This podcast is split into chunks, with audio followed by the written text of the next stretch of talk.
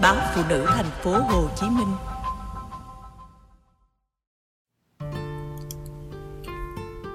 Ném đá hội đồng trên mạng Đã từng xảy ra chuyện hàng trăm người kéo đến nhà một người để xử họ.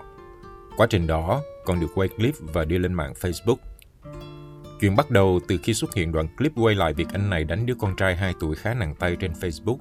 Đoạn clip quay từ trước đó 2 năm, được người vợ cũ đã ly hôn tung ra khi nghe tin anh này sắp có vợ mới. Điều lạ là những người kéo đến đánh anh đều do bức xúc khi xem clip và hưởng ứng lời kêu gọi có treo thưởng 20 triệu đồng của một ca sĩ. Vụ khác, một nghệ sĩ hài cũng từng kéo 500 anh em đến nhà dằn mặt một YouTuber. Mới đây, những người ủng hộ bà Phương Hằng cũng đã kéo nhau đến nhà hoặc cơ quan của một số nhân vật liên quan đến các vụ việc của bà Hằng để gây sự. Trước đó, gia đình một vị cựu cán bộ ngành kiểm sát ở Đà Nẵng đã bị xử tội khi ông này còn chưa được tòa phán xét.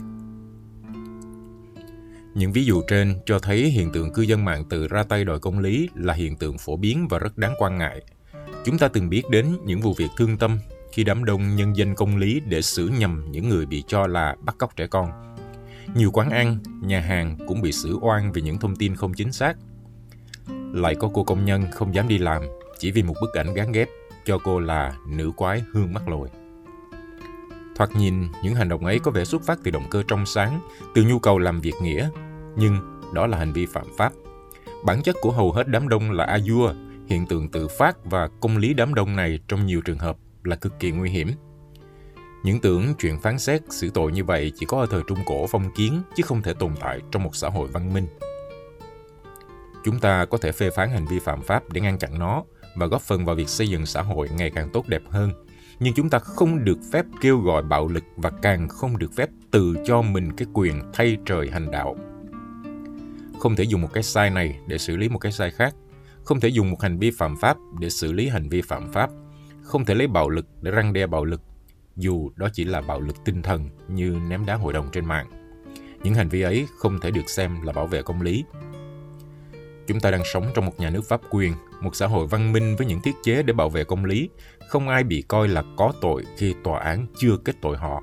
Nghĩa là không ai có quyền kết tội ai ngoài tòa án.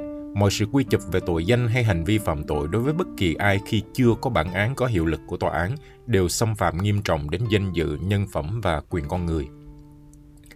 Vậy mà hiện tượng ném đá hội đồng giờ đây cứ như là đặc sản của mạng xã hội và ngày càng biến tướng, ném đá lại những người ném đá. Ai cũng ném, việc gì cũng ném, nhất cử nhất động của bất kỳ ai dù nổi tiếng hay chưa khi đưa lên mạng đều dễ dàng trở thành đối tượng bị ném đá. Để tiếp sau đó sẽ xuất hiện những thành phần ném đá lại những người ném đá. Một câu nói hớ hên của nhà khoa học, một cách ví von không hợp lý lắm của chính khách, một tấm hình của nghệ sĩ, một bài báo có góc nhìn khác, vân vân đều có thể là nạn nhân của ném đá hội đồng truyền thông xã hội đang bị lạm dụng trong việc phê phán hiện tượng tiêu cực. Ranh giới giữa việc phê phán những hành vi sai trái để góp phần làm xã hội tốt đẹp hơn với việc xâm phạm danh dự nhân phẩm là rất mong manh. Thực tiễn xã hội còn nhiều điều bức xúc. Ai trong chúng ta cũng khó có thể ngồi yên trước những chuyện bất bình. Nhưng đừng vì cảm xúc mà hành xử sai trái, nhất là kêu gọi bạo lực.